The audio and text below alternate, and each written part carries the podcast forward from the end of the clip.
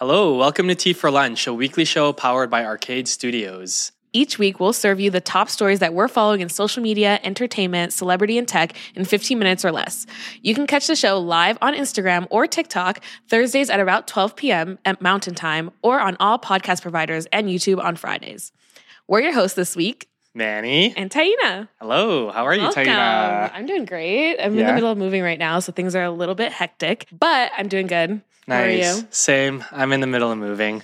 We're like it's it's that moving season for everyone. I think it's summer. Yes, so- summer is when everyone moves. Yeah. Yeah. Are you settled? No, not at all. Are you?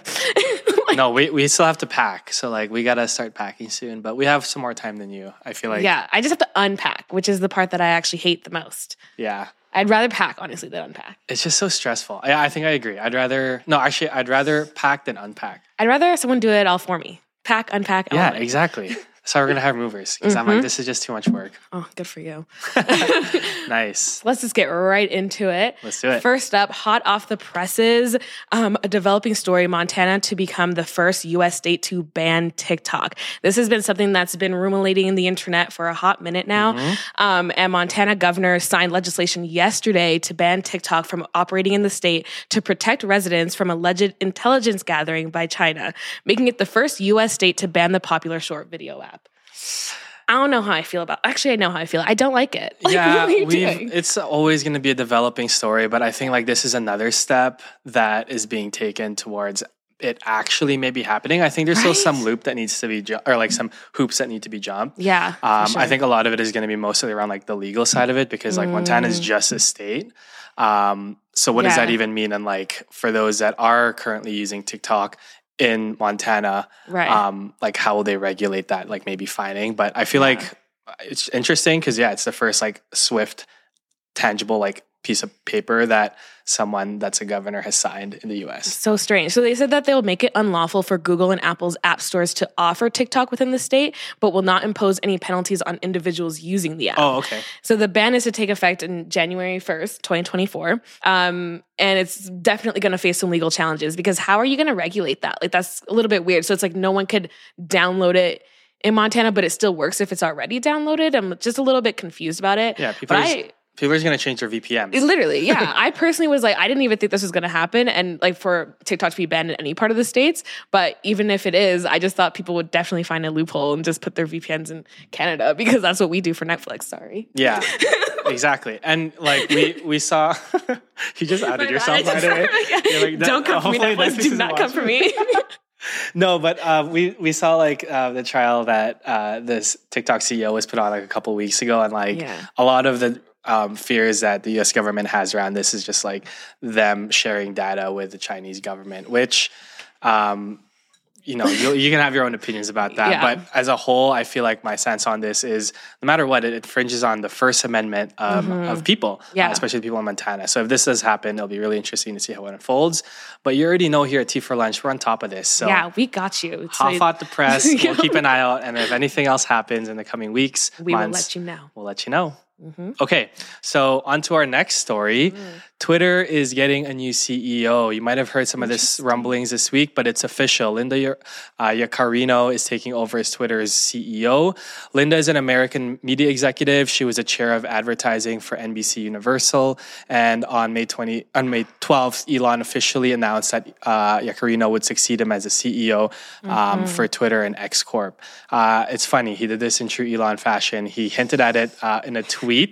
So he said, and then he made it official in a tweet as well. He said, I'm affi- excited to welcome Linda as our new CEO for Twitter. Um, her primary focus will be around business operations, while I focus more on product design, new tech. And she's, he's really looking forward to working with Linda to transform this platform into X and everything else. Thoughts? I like it. I think that it's really good that Elon is removing himself a little bit from Twitter so that people aren't really doing that connection as they were before. Yeah. Um, and I do like just have the fact that the fact that they had their ad- ads budget slashed in half or Yeah, ever not budget took the over. yeah the revenue, Revenue. um and so she that's her primary focus so for her being able to come in and really help with that i think it's a really smart strategic move um but also just personally not a lot of people like elon so Yeah. it's just like Yeah, I feel like ever since the acquisition by Elon, like they've been bleeding by the 1000000000s especially with like their ad revenue. Just yeah, as Taina mentioned, being halved. So I think one, it was a really strategic part on Elon to hire her because that is her expertise. Um, she's actually known as like the velvet hammer around the um, advertising community um, Yeah. as someone who's like really, really strict and um, But fair. yeah, fair and like a really great negotiator. So I feel Yeah. like she'll business sense that's that's really going to help Twitter. But Mhm. also like to your point, a lot of people are associating Twitter with Elon himself now and Yeah. I think a lot of that is kind of on him. Yeah. uh, he's very public facing with, you know, like how he's he keeps doing more. he conducts himself. So I think it's a really smart um, move on his part to kind of remove himself from that. And then also, like, you know, for as polarizing of a figure as Elon Musk is, um, one thing that is, I think, undeniable is his ability to build uh, products and Yeah. and tech. And I feel like Yeah. he has a good track record with Tesla and SpaceX and Mhm. um, even PayPal, his first company that he started. I feel like him being able to focus on just that side of the business Yeah, will that'll really be good help for them. Yeah. because um, his uh, other side, well, him being a CEO isn't necessarily, I'd say, his sweet spot. Yeah, I think it's good for him to be able to focus on tech and then have the uh, Linda to focus on um, getting back those advertisers that they lost. And she's called the Velvet Hammer because of her silky but tough negotiation style. So interested to see how she's going to bring that to Twitter and help with the revenue again. Yeah, and honestly, like even if I think about it, it's a huge role that he's trying to fill. So I think Yeah, hopefully they work well together, and all the Mhm. best to Linda because I feel like part of it too is she's stepping into a bit of a mess right now. yeah, But looking at her track record and you know knowing the very little that um, we know about her, yeah, um, I think she can do it. yeah. We're rooting for you, Linda. Yeah. we're rooting for you. We're You rooting for you. We're cheering for you. Good I know luck. that means the best to you. All the best to you, baby. uh, so next up, something brand new is coming to the Bachelor franchise. Enter the Golden Bachelor. Ta-da! So exciting. I don't know why. That was the sound that came into my I head. felt like Golden. Yeah, it made sense. On Tuesday, ABC announced that it'll debut The Golden Bachelor this fall to showcase uh, it's a whole new kind of love story, one for the golden years. Um, on the show, one hopeless romantic will be given a second chance at love in search for a partner with whom to share the sunset years of life.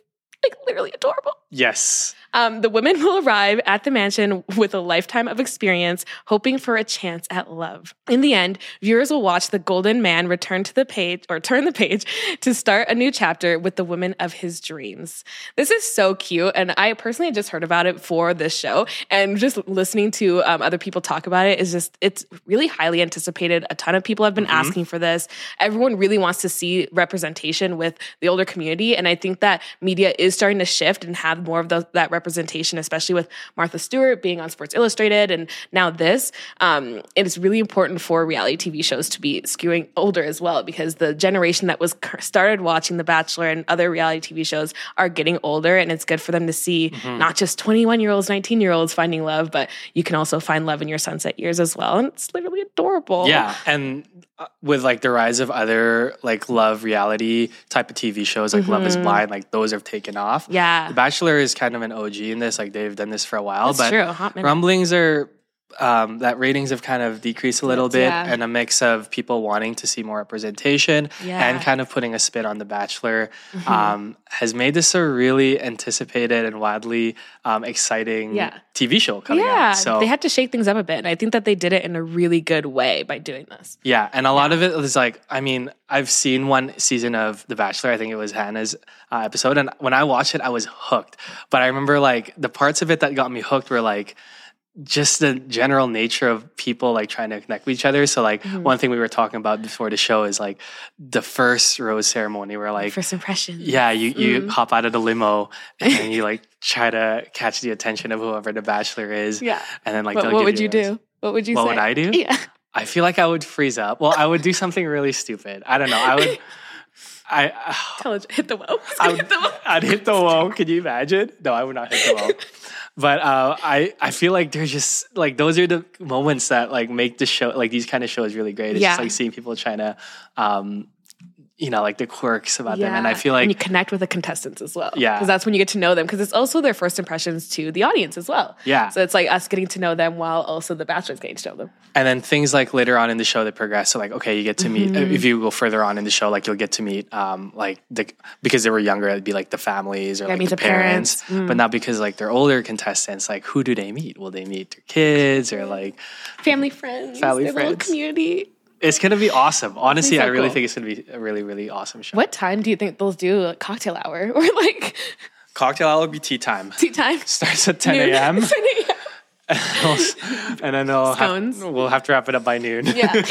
So, It'd be really interesting to see how they do this because it is a different demographic. Um, so they will have to switch some things around. I feel like they can't do things as late as they normally would because there there were rumors that it was like super late when they would film the cocktail dates or even for the um, younger uh, uh, exactly it was hard yeah. for them to keep up. So They'd have to film overnight apparently. oh my goodness, like I wouldn't even be able to do that. So I'm interested to see how they're gonna change things up to keep it spicy but still really entertaining and also still in true to fashion with the Bachelor franchise. Yeah, for sure. Yeah. Awesome. Well, thanks for joining us, everyone. Now that we've wet your palate, go eat something more substantial. Bye.